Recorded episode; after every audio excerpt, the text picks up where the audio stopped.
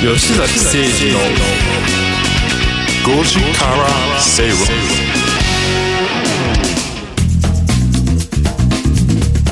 ラジオ日経吉崎誠二の5時から正論をお送りしています。この時間はカムカムインカムクラブのコーナーです。このコーナーでは資産形成に重要なインカム投資をテーマに不動産や株式投資など投資商品の情報やニュースをご紹介していきます。今日取り上げる話題は不動産物件選びで押さえておきたいことインカムゲイン編です、うん、今日はインカムゲイン編の話はしませんかインカムゲインってなってますけど、うん、そういったその前提の話をしますので。はい。前回、えー、自分が住むための物件についての、うん、あの二二塾2つの基軸、うん、新築か中華とかマンションか戸建てかっていう、まあ、2基軸で4つのカテゴリーに分けてお話をしましたが、えまあ、同じような分け方をすると,、えーとえー、投資用の不動産物件。で特に住宅に限ってお話をすると、新築か中古、まあ、これは同じように、はいえー、自分が住むような形時と同じです。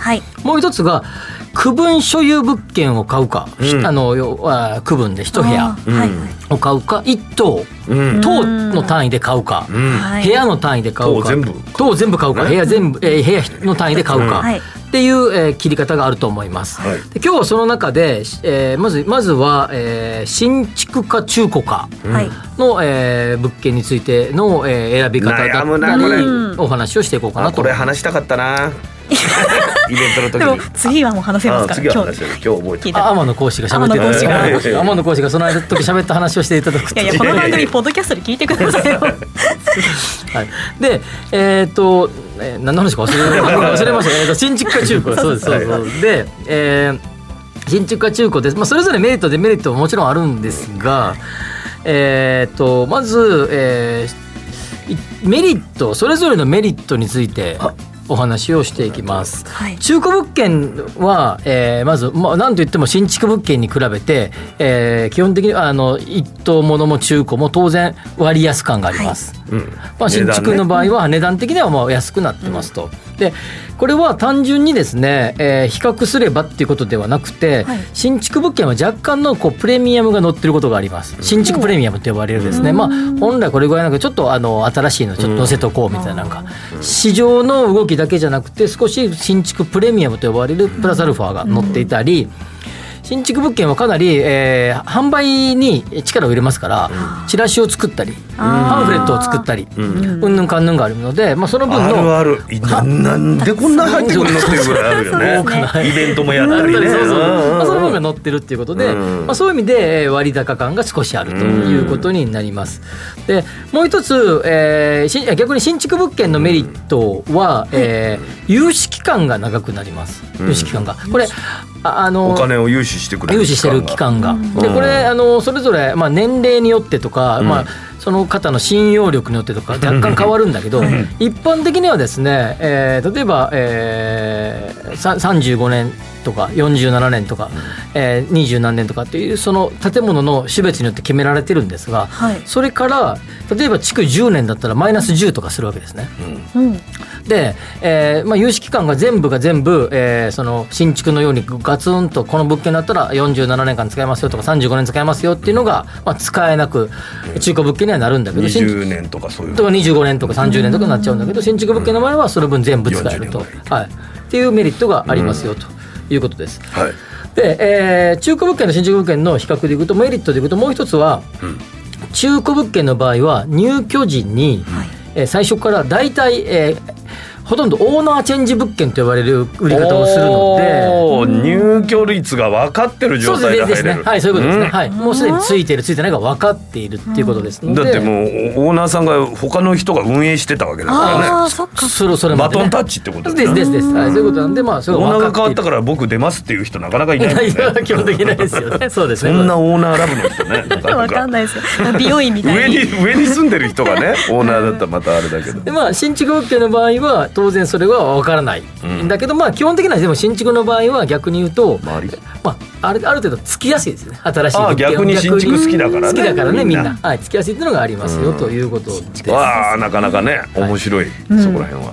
でもう一つが、えー新築物件のメリット1個挙げると、当然メンテナンスコストは、えー初最初のうちは低く抑えられるんですね、築10年20年の物件は多少ね前回喋りましたけど。ねはいはい。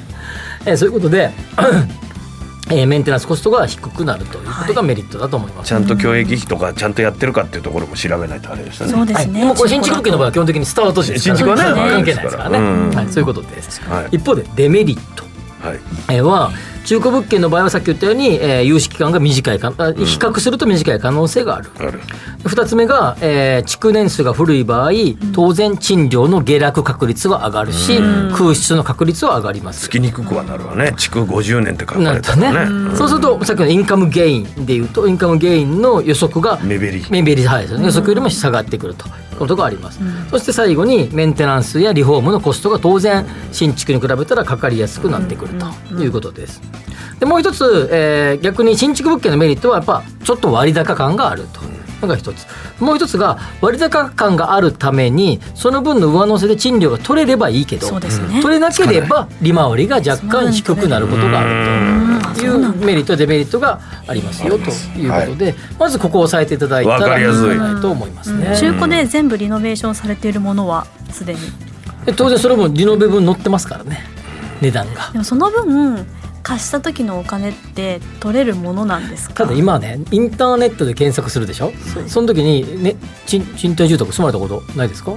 ありますよね。ありますあります。ありますよ。でも何年にリノベーションしたっていうとちょっと新築の感覚にね。だって写真綺麗なんですもん。で ちょっと待ってください。そんなことないですよ。多分最初に大体条件設定しますよ基本的には、うん。はいはい。駅から徒歩5分以内の物件とうんうんうんクリック、はいああるいは 10, 10分をどっちかクリックしたりします、次に何平米以上か何平米とかをクリックしますよね、間取りね。で次賃料何本ぐらいってクリックします。ああります。で次にさい大体築年数っていうクリックするところがあって、うん。リノベしようが何しようが築年数は一緒ですからね。築20年の物件でリフォームリノベーションしたての物件も築20年ですからね、そうそうすると、検索して選んだ時にパッてそれがずらーっと一覧で出てくる時に築20年物件としてリノベしたばっかりかもしれないけれど、うん。ピカピカかもしれないけどその物件は築20年物件ですから例えば憧れちゃんが築20年よりかあの若い物件はい。築わせの物件が嫌だって言ったらその物件は上がってこないですからね。上がってこない、はい、これだから選択肢の中にリノベーションの枠みたいなのが確かに。作れる。リノベしたてっていうねリリノベーション1年以内とか作ればいいかもしれないそうだよね。お客さんつけたい時はそういう枠も欲しいよね。欲しいよそうですね、うん。皆さんがオーナーの気分になったらしてほしいけど、まあ、でもあんまりないですよね、ないないですよね。でリフォーム済みっていうクリックするとこあるけどそれは出てきたりするんだけど選択の中で選べるやつに出てまではない。はい、ない。確かに。ないですよね。でそうすると築部築年数の古さっていうのは当然やっぱ中身はリノベーションできるけど、躯体部分とかあるいは開口部と呼ばれる窓とか扉、これは、えーっとどうリノベーションしても基本的に変えれないし特に窓周りはここも窓があそこにありますけど、窓周りは絶対に変えられませんから。いやそこの前内覧見に行って、うん。中はとっても綺麗だったんですけど、うん。築年数は結構行ってるところ、うん。リノベしたてで、うん。すごく好きだったんですけど、うん。家具もついてて、うん。ただ窓が、うん。窓がダメなの？そんな。窓の枠がおっしゃってた窓なのよ？ように小学校の理科の実験室の部屋みたいなちょっと簡素化されてるわけ？あそう。ちょっとこれなーと思ってどんなにこうカーテンとかおしゃれにしても。どうにか内側障子とかにすできないの？なんか。いやいやいや外と面してる窓ですから 障子にはできないもん。びしょびしょになりますからねだったら。正直な窓そうなんです。ただその窓っていうのは、まあ開口部はリノベーションできない。っていうのがよくある、うん。まあ、そういう意味で築年数ってやっぱり、えー今のあの物件入居者の視点に立った時の物件選びを考えた時に築年数ってやっぱり皆さんその物件築何年ぐらいなの？ととかってやっぱり聞きますからね。はい、そういう意味じゃリノベーションがだけではなかなか難しいとそいううことです。ですね。そうですねで次に、えー、と中古と新築の話でいくと大事なのはいつ頃た建った物件かっていうことになります、でまずこれは一つはすごい古い物件でいくと、1981年に、えー基準えー建築基準法が変わってですね耐震性の基準が変わります、はいそれよりか以前の物件はいわゆる、えー言い方で言うと業界的な言い方で言うと旧耐震物件と言います、昔の耐震基準に基づいた建築基準法に基づいた、えー建で基づいて建築された物件ということですので建築基準法の前か後かはでは結構、えー状況が変わってきます。でえーでえーそういう、まあ、まず一つ。もう一つももっともっともっと、まあ、めったにないけど救急耐震と呼ばれる1971年にももう一度変わるんですけど、へー。うんあもうあせやじゃあ正しく1971年最初変わって81年に変わるんで、今から遡っていくと81年の前後かっていうのと、71年の前後かっていう2回の、えー変わったタイミングがあります。はい。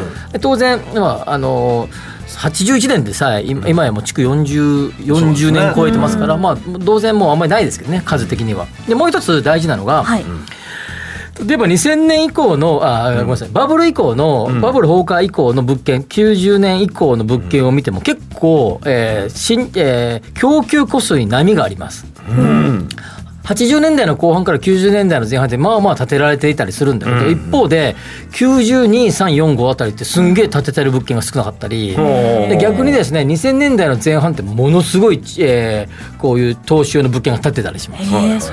で2000えーとねは8位ぐらいまでは結構建てられていてまた今その後減ってきてます、今は不動産投資のブームがずーっとそれこそねこのお亡くなられたアベノミクス、ん。安倍総安倍元総理ね、お亡くなられましたけど、はい。が政策的にあった金融緩和政策によって、多くのか投資家の方々が不動産にもう目を向けるようになられましたけど、はいえなりましたけどしかしながらこの間この間もあんまり新築物件が建ってません、こんなブームの割には建ってないです。そうするとこの2000年代の前半から2008-9年ぐらいに建てられた中古物件に多くの方々が目を向けられて買われてる例が増えてきてると。これ吉崎さんワインじゃないけど、この年の出たマンションはいいよみたいなのってのは。ありそう。実はこれあるんですよ。あるの？すごい。俺結構いい質問した？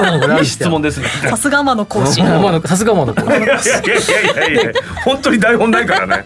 書いてないです。なんかありそうだもんね。あるんですこれね実はですね、あの景気が盛り上がってる時ってイケイケな感じで作るんですよ。あーで今これ今の話は東証のマンションの話だけどあ東証の物件の話だけど実需物件先週喋った自分が住むための物件は結構はっきり出てて、うん。例えば8990年ぐらいのに建てられた物件って1900年とものすごくデラックスなやつが結構あったりします。だから89 90俺もね一時期そういうマンション見てて、はい。